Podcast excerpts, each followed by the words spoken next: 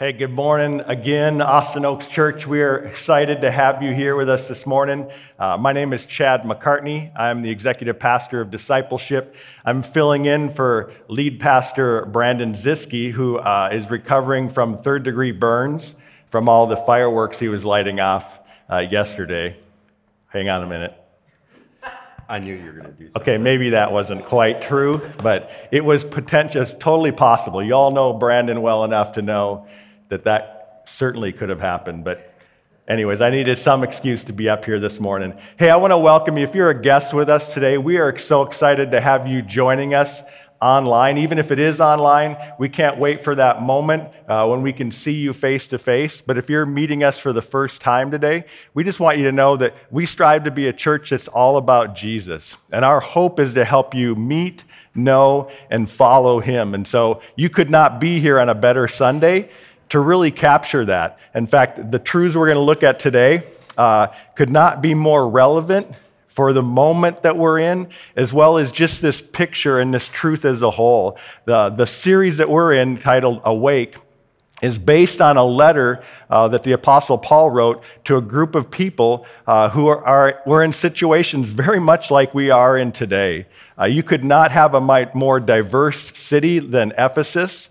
Uh, in, in that day, it had incredibly diversity in terms of the religions of the day, fifty different temples to different gods in that city, so all kinds of religious diversity. It was a port city. In fact, one of the most significant port cities in its day. Uh, it connected Rome to the east, so a lot of ships came through there and commerce. And if you've ever lived in a place where there's a lot of commerce or things traveling in and out from both directions, you realize there's all kinds of additional issues and things that pop up because of that. So you could not have a more diverse and radically different place than Ephesus. And it really captures a lot of what we hear today. And here's the beauty of that, is in the midst of these difficult times that we face and the incredible diversity we face, we're asking the same questions they were asking even two thousand years ago and beyond. What do I need to know to get through this time? What's something that's going to last and carry me through the challenges that we're facing right now? And that's exactly what we're going to see today. In this passage, we looked at, starting last week, we saw the big picture of what God has said he has done for us as people. An incredible truth, and maybe the most comprehensive and concise passage in the Bible, talking about what God has done and what his plan is. Today, we're going to look at the response to that.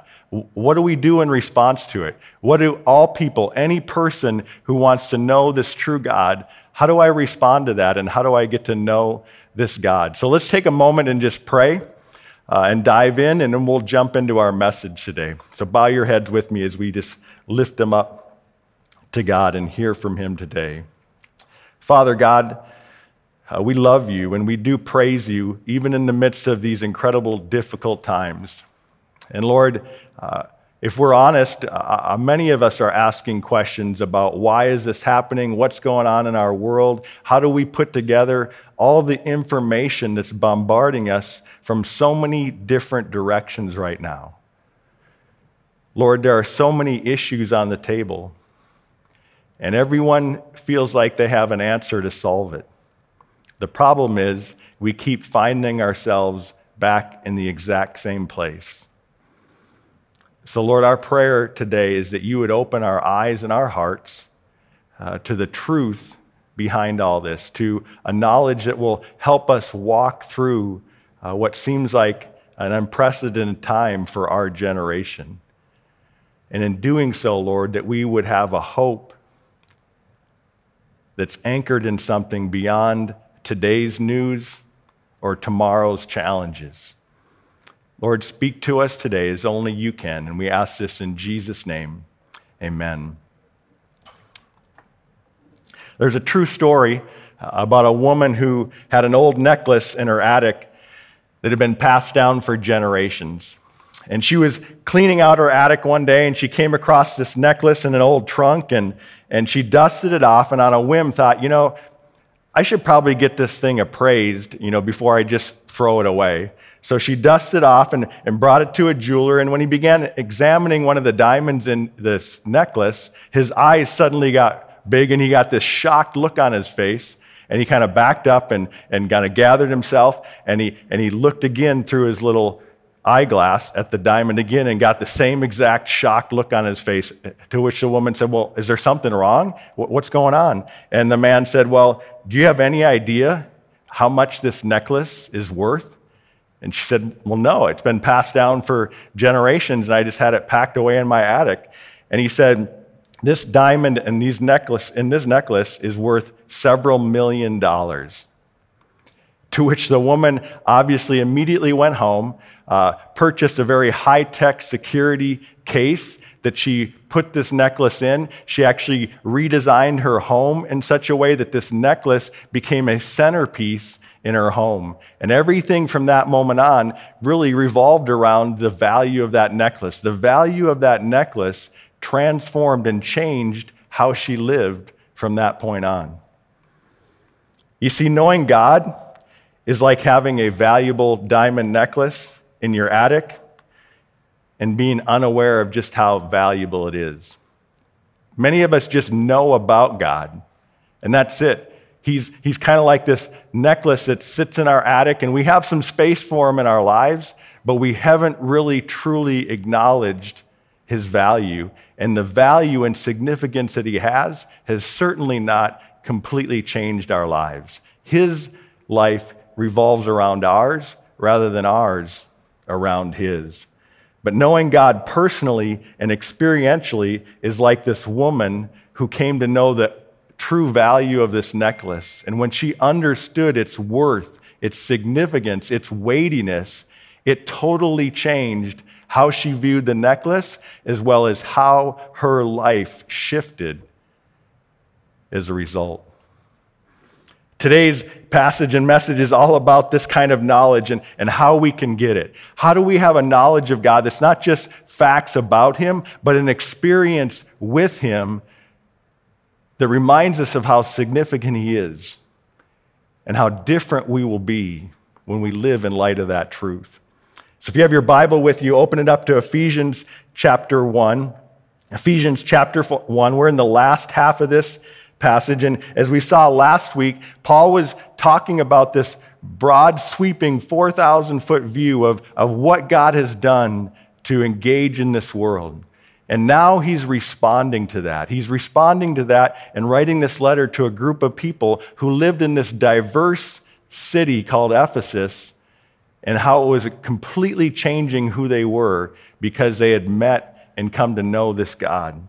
And he starts like this in verse fifteen. He says, this is why, because of what he just said, since I heard about your faith in the Lord Jesus and your love for all the saints, I never stop giving thanks for you as I remember you in my prayers. And now he talks about his prayer here. I pray that the God of our Lord Jesus Christ, the glorious Father, would give you the spirit of wisdom and revelation in the knowledge of him. There's Paul, Paul's prayer. He, he wants them to know, have this knowledge of God, a true knowledge of God, an experiential knowledge of God. And so the first thing I want us to grasp here, the first point we have to take away from this is this, is when I pray, I need to pray in order to know God personally and experientially. I need to pray to know God personally and experientially. See, the word Paul uses here is a word that has more than just knowledge or intellectual knowledge. It has an experiential element to it. It's a head and a heart. It's a comprehensive knowledge of who God is. And Paul is saying, look, once you understand who God is and what he's done, the most important thing you can pray is to better know and experience this God. See, it's different than words Paul uses elsewhere. One in Romans one twenty-one, you don't need to turn there, but let me just help you contrast this to see what Paul's trying to say and what he's not trying to say. Paul says in Romans one, when he wrote that passage, he says, for they knew God, for though they knew God, they did not glorify him as God or show gratitude. Totally different word. There, Paul's talking about just an intellectual assent that, yeah, there's maybe a God out there. They knew about God. They knew facts about God, but they didn't have an experiential, personal relationship with him. And as a result, they didn't value him for who he really was. And that does us no good. Jesus said this in Matthew chapter seven. He said, on that day, meaning that last day when we all stand before God, he said, on that day, many will say to me, Lord, Lord, didn't we prophesy in your name, drive out demons in your name, and do many miracles in your name? Then I will announce to them, I never knew you. Depart from me, you lawbreakers. Jesus said he will dismiss people who never really have this experiential relationship with God. You can know about God. You can even do things for God. But if you don't have this personal, experiential relationship with him, then he says he didn't know you. It doesn't mean that God doesn't know about you. He doesn't like forget who we are. It's a very different word that has this intellectual and heart and experiential component to it. In fact, it's similar to how it's used in other places. One of them, in a unique way, is in the Old Testament. You see a, a Hebrew word that's, that's similar to the Greek word that's used in this passage. And, and not all translations have this. Some of the older ones do. But in Genesis chapter four, uh, when Adam and Eve were together, it said that Adam knew his wife, and they conceived Cain. See, he wasn't just saying that Adam knew who his wife was or he knew about her. He had an intimate experience with her, and as a result, they had a child. That's the kind of knowledge that God's talking about, an intimate, experiential knowledge with someone else. In Philippians three, Paul talks about this as well. In Philippians three, chapter ten, look at this verse. It says, my goal is to know him. That's the same word. To know him, he's talking about Jesus, and the power of his resurrection and the fellowship of his sufferings, being conformed to his death. Look at what he's saying here. Not just facts about Jesus. He wants to experience the power of his resurrection. And even look at this, the fellowship of his sufferings. That's not a knowledge about Jesus' sufferings. Paul and Paul lived this. Paul was willing to experience those kinds of sufferings in his own life to better understand the beauty and the significance of who Jesus was. That's what Paul's talking about. That's what this passage is talking about. You know, when I was in college, uh, that's where I met my wife, Carrie. We celebrated twenty-nine years of marriage just this last week together, a pretty huge monument for us. But I remember when I first met her uh, and was pursuing her, I wanted to know her. I wanted to get to know her. And I could have gone about knowing her in a lot of different ways. I could have like looked up her class schedule and made notes. Oh, she's at this class at this time. She's here at this time. I could have like written down the rules of volleyball and softball and tried to figure out those sports, both sports which she played in college, and gotten to know her by knowing these rules and how volleyball operates, how softball operates. I could have like watched her from a distance in the cafeteria and, and found out what kind of foods she liked to eat. I could have kind of tracked her down on the weekends and said, where does she like to hang out in the weekends? And I could have hit, had a whole notebook of facts about Carrie. And I probably could have known more about her than most people would have known about her. But guess what?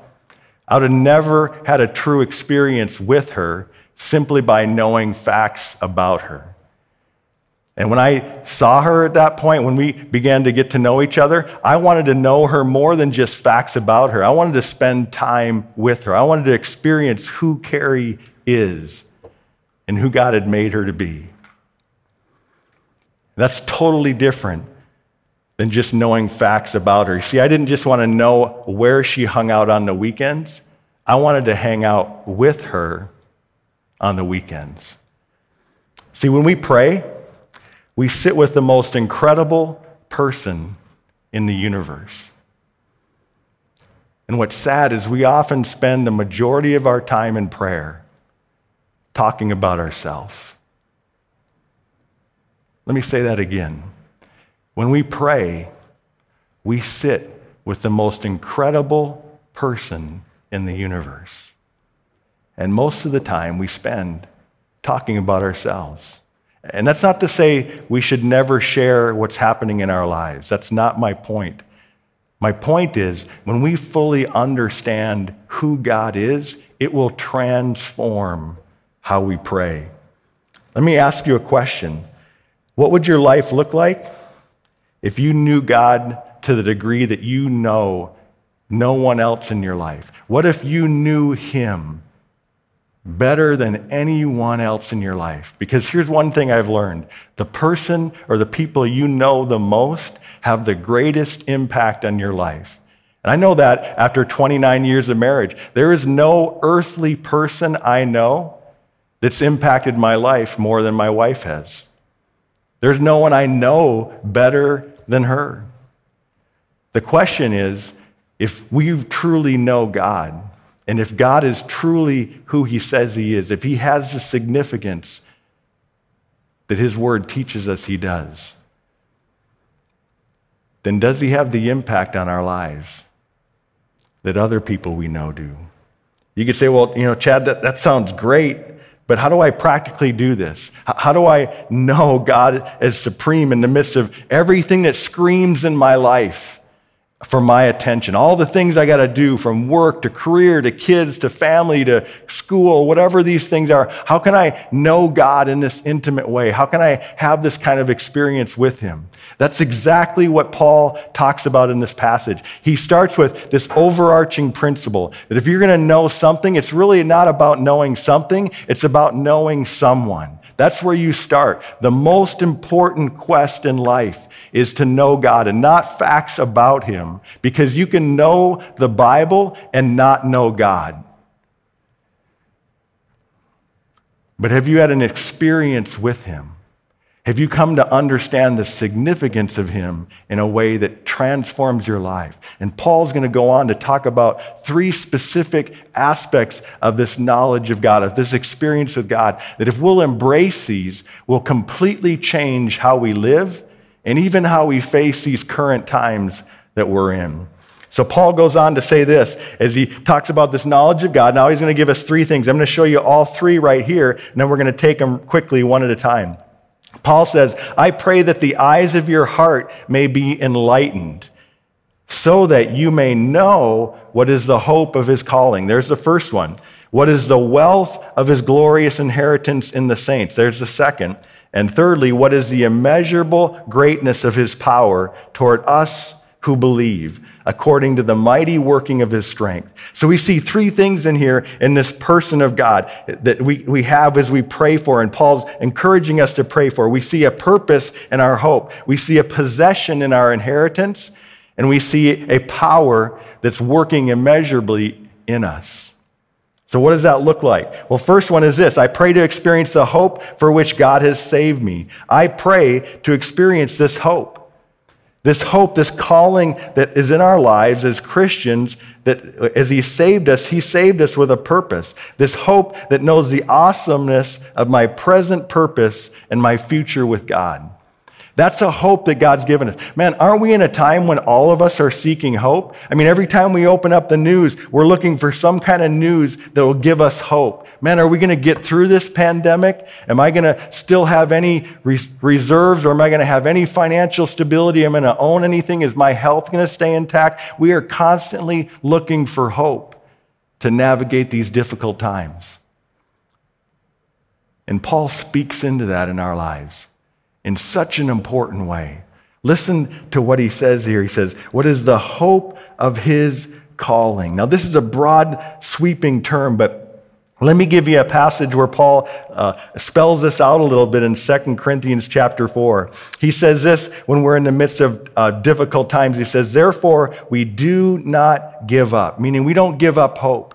As Christians, this hope of our calling is a hope to a new heavens and a new earth, a, a perfect relationship with God in a brand new created world with no sin and no death existing. And Paul says, hey, we don't give up hope. Even though our outer person is being destroyed, our inner person is being renewed day by day. For our momentary light afflictions is producing for us an absolutely incomparable eternal weight of glory, so that we do not focus on what is seen, but on what is unseen. For what is seen is temporary, but what is unseen is eternal.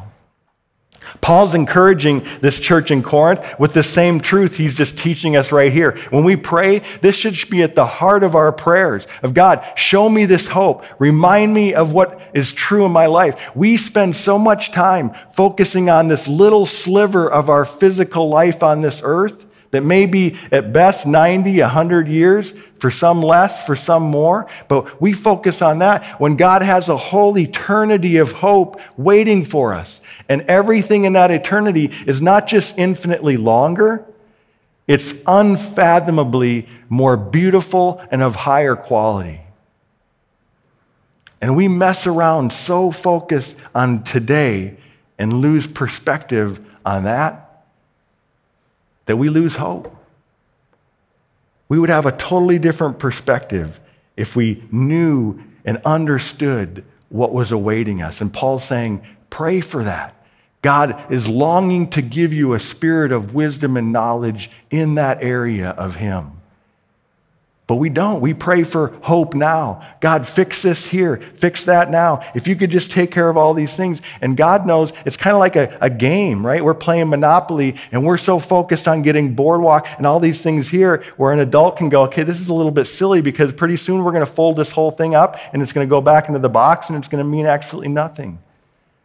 And yet we're praying for little plastic houses and hotels and cars and various things here when God's wanting to give us something so much more glorious. But we lack the perspective to see it.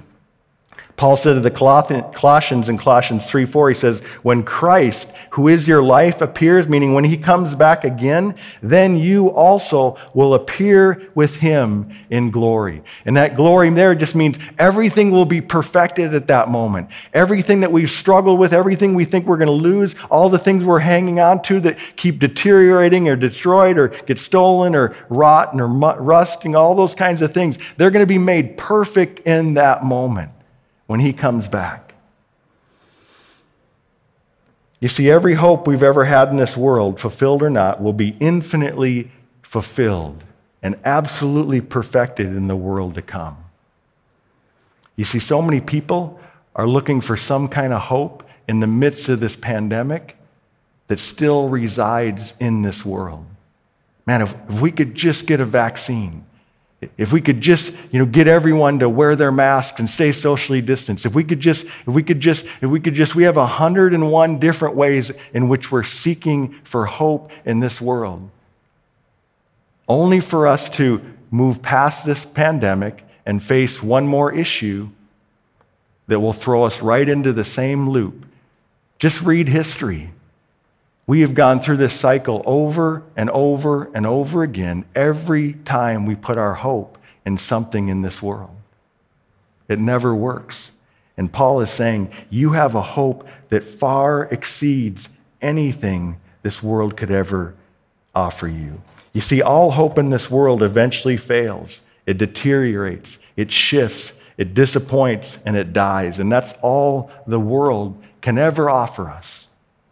But God has saved us for a new heaven and a new earth that will never disappoint.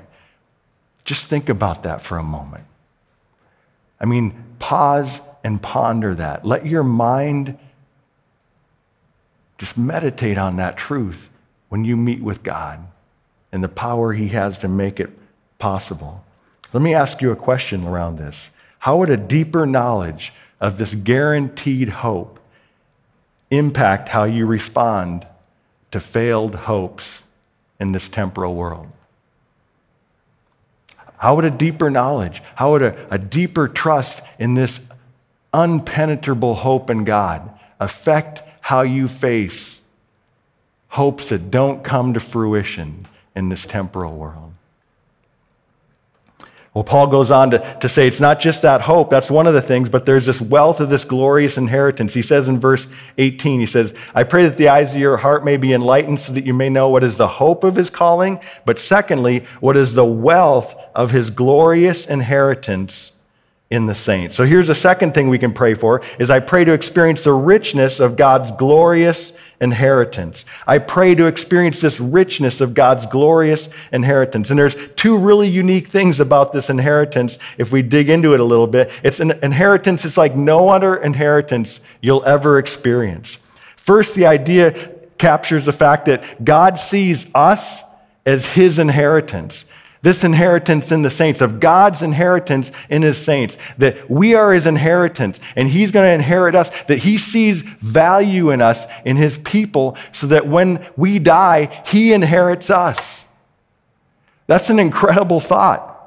But here's what's ironic about it. The other reason it's like no other inheritance is that usually when you inherit something, the person who inherits it gets the greatest value. Like you inherit a great car or maybe a home or, or some savings or a bank account or whatever, and you receive the greatest value from that inheritance. But in this inheritance, it's actually flipped around. There's mutual value, but we're the inheritance. God inherits us in this process, but we experience the greatest value. Meaning God inheriting us, meaning we own, we belong to him, but we value or, or we benefit even more than God does. Let me just help you picture this in a little story I just kind of made up. Imagine you're a wealthy landowner with a beautiful personal estate. Like you have this huge personal estate. And, and then imagine that a dearly loved friend of yours, of very humble means, a very poor person, he passes away, but he's a dear friend of yours. And in his will, he says, I want you, the wealthy landowner, to inherit my scraggly little mutt. You just have this, he just has this loved, dingy little, scraggly little mutt that's his, and he wants you to inherit it. And so you want to follow those wishes, and so you go and you pick up the pup and you take him home, and you inherit that pup, which maybe isn't that great of an inheritance to you. You take that pup home, but when you get home, you open up the back doors of your home, and you have this forty-acre, perfectly manicured backyard. And you let the scraggly mutt out into your backyard. And so that's my inheritance, that dog. But that dog's going, wow, this is mine now. I've been inherited by one who has so much more than I do. And that's the picture Paul is painting here, that God inherits us in this process, and he longs to inherit us. But when we're inherited, we stand to benefit infinitely more than he ever does. But he loves us and wants that for us. How would you live differently today if you knew you were guaranteed and inherit to inherit a beautiful estate along with millions of dollars in, say, two thousand twenty-one? Let's say January first of two thousand twenty-one, you were told you were stand to inherit a beautiful estate and millions of dollars. How differently would you live right now if you knew that was coming? That's exactly what Paul's talking to us about. When we pray, we need to meditate on the wealth of God's goodness and what we stand to inherit and enjoy for all of eternity. And when that penetrates our hearts, it begins to change how we live right now. Paul goes on to talk about the last piece in this. So three things. We've seen the hope, now we've seen the inheritance, and the last one is this power that he talks about. He says, and what is the immeasurable greatness of his power toward us who believe, according to the mighty working of his strength. So here's the third thing that we are to know and pray for in, in this relationship we have with God through Jesus Christ. We need to pray that we'll know the immeasurable greatness of his power toward us who believe. So here's our prayer, to pray, I pray the, uh, to experience the immeasurable power of God toward us who believe. The immeasurable power of God toward us who believe. Let me flesh this out a little bit, because this is kind of a, a, a two words that Paul just smashes together to really teach us something that's so impossible for us to fathom. This immeasurable power, that great power, it's immeasurable, meaning it's beyond what we can measure. And then he uses the word mega or huge. It's something that's huge, but it's beyond what you can measure, even if it was huge. The hugest thing, if you got the hugest thing, it's even beyond measure of that. You know, I thought of this story about J F K when he suggested we were going to land a man on the moon within a decade of his famous speech in nineteen sixty-two. It just seemed out of reach to mankind at that time. No way. Landing someone on the moon a quarter of a million miles away. But that was just a teeny little feat when you look at the expanse of our solar system and even our galaxy. The, the moon at about a quarter of a million miles away is just a, a teeny tiny step when you consider the sun that's like ninety-two million miles away. And the sun is just a, a, a one stair step beyond that, and it's tiny in comparison. When you think of the nearest star than the sun, the next nearest star, which is twenty-five trillion miles away, like so far away, we can't even fathom that. It takes four and a half years for a beam of light to travel from that star to our Earth. Four and a half years. And, and light, you can snap your finger in one second. A beam of light can traverse the circumference of the Earth seven and a half times. So in the moment that I snap my finger, a beam of light travels around the Earth seven and a half times. Yet it takes four and a half years for it just to reach the very first star in the galaxy. And scientists tell us there's hundreds and even billions of galaxies far, spread far beyond that. When Paul uses this term, he's talking about that kind of a immeasurable greatness. It's beyond anything that we can possibly fathom. It is so huge, so big. In fact, when you just think of the vastness of our universe, when you think of the abundance of energy and power within our universe, our universe and this world is able to accomplish a lot of things. A lot of things happen from the power in this universe. But you know the one thing that the power of the universe has never been able to accomplish? Raising someone from the dead. The power of our universe and nature's power has certainly taken life. It's certainly rearranged things that we've created and, and structures that we put up. It's done all kinds of destruction, and it shows its power and the greatness of its power over and over again. But one thing it's never been able to do is raise someone from the dead. God and God alone has the power to do this. Many of us live in the grip of the fear of death. And it's not just physical death. It could be the death of a relationship. It could be the death of a career. It could be the death of our financial scenario. It could be the death of our popularity or the power that we hold. All these things that just naturally die in this world that we put our hope in. But God says, we have a hope, we have a, a, a, a, an experience of an immeasurable power that God exercises towards you and towards me, the same power that he exercised in Christ when he raised him from the dead. Listen to what he says in the last section of this scripture, and we're going to look at this truth as we lead into our time of communion today. And we really ponder, what does this mean for me today?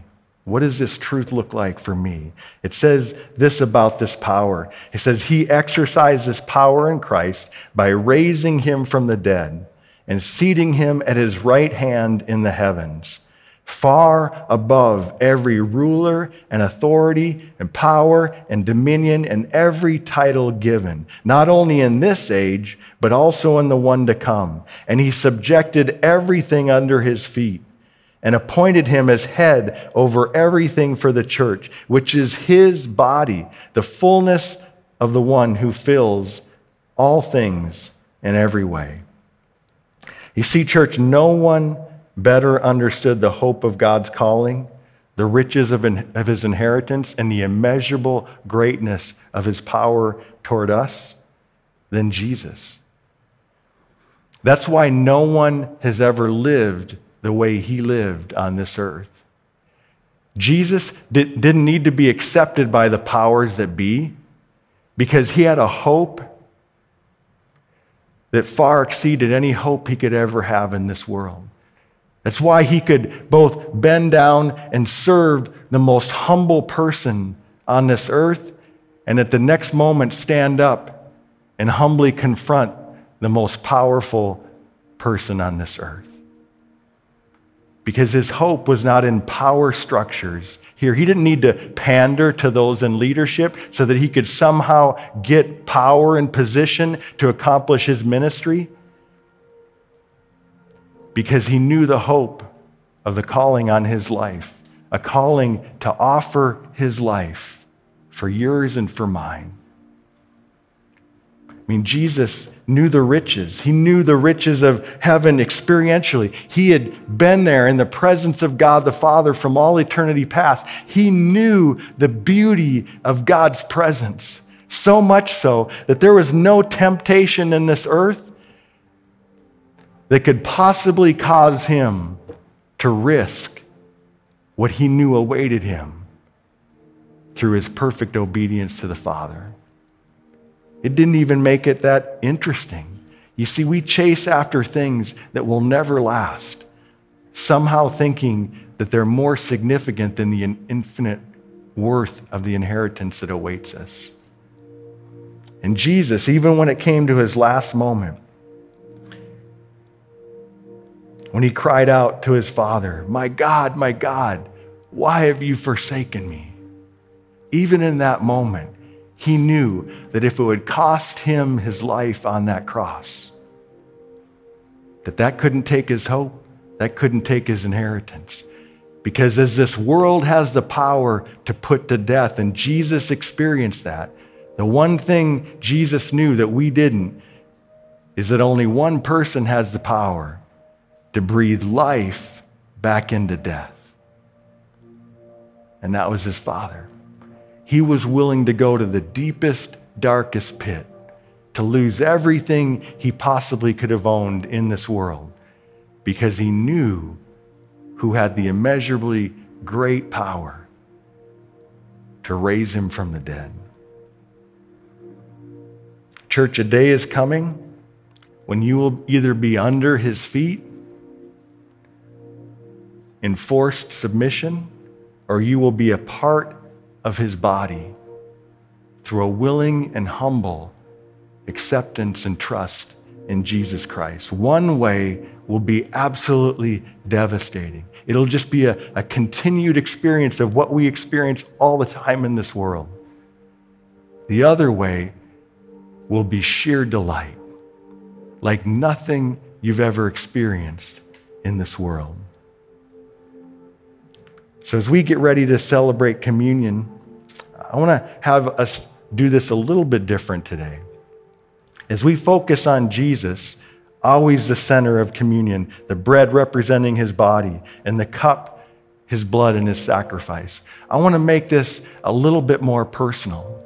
I want to take Paul's prayer and apply it to communion, that if we want to know him, we want to experience him, which is really what communion is about, recognizing the life that he lived for us and the sacrifice that he made for us in these three specific ways. So I'm going to just share three questions with you. And, and I'm not asking you to look at all three of them. I'm asking you right where you are today, as we celebrate and remember the person of Jesus, which aspect of his love and his goodness to you do you most need to know today? Where do you need a hope to overcome the hopelessness that may be presently dominating your life? Have you made some kind of earthly relationship your hope, or, or some career your hope, or some expectation of what retirement should be, if that your, is your hope, or some physical health, is that your hope? Each of these things will eventually disappoint you. Maybe your hope is, is that this pandemic's going to end just in time for you to be able to accomplish all the things you've hoped to accomplish in your life. I just want to say, not in a doomsday way, that every time you put your hope in something in this world, it's going to let you down. But when you anchor it in the absolute hope of the calling God has placed in your life, when you trust him, man, you have a hope that will allow you to walk through every season this world can throw at you. And Jesus modeled that hope for you. He purchased it for you. That may be what you need to focus on as you hold his body and this cup. For someone else, it may be uh, the riches. Maybe it, it's this riches of an inheritance that you need to know and, and that will overcome the financial and earthly poverty or disparity that you may be experiencing in this moment right now. Uh, maybe you're gripped in fear about losing some earthly riches that you've come to value too much. Or maybe you have an abundance of these things right now, and it's really become your security through this time. And God's wanting you to loosen your grip on something that will never be satisfying so that you can serve those who may have a greater need in this season. Maybe it's these riches, the riches of inheritance that Jesus wants you to experience as you move forward in your life so that you can live with a different relationship to the temporal, wasting away riches of this world. Maybe for you, it's a need to experience the immeasurable greatness of God's power. Where are you discouraged over the natural death that's occurring in your life? I mean, I, I see this every day. Things I can't do that I used to be able to do, or parts of me that are falling apart and breaking and, and disappearing even, hypothetically speaking. You know what I'm talking about. Sometimes it's a relationship, sometimes it's a career, sometimes it's something that we're so trying to keep alive, and we're expending all of our energy on this earth to try to resuscitate something that just needs to die, with a hope that God will resurrect it in a way that nothing in this world could possibly do. As we hold the cup and the bread today, let's be reminded of the hope, of the riches, and of the immeasurable power that's ours in Jesus Christ. On that night, Jesus took the bread and said, "This bread is my body, offered for you." It's a perfect life that was sacrificed for your sin and mine. And he broke it. And he said, "Just as my body was broken, I do this for you. Take this in remembrance of me."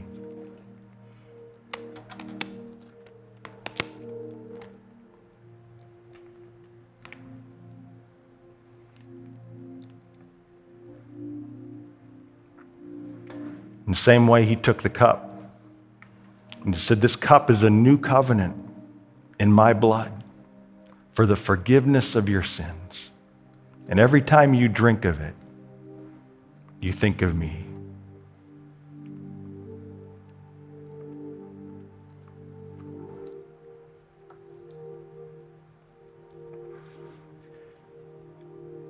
Lord Jesus, hmm, you and you alone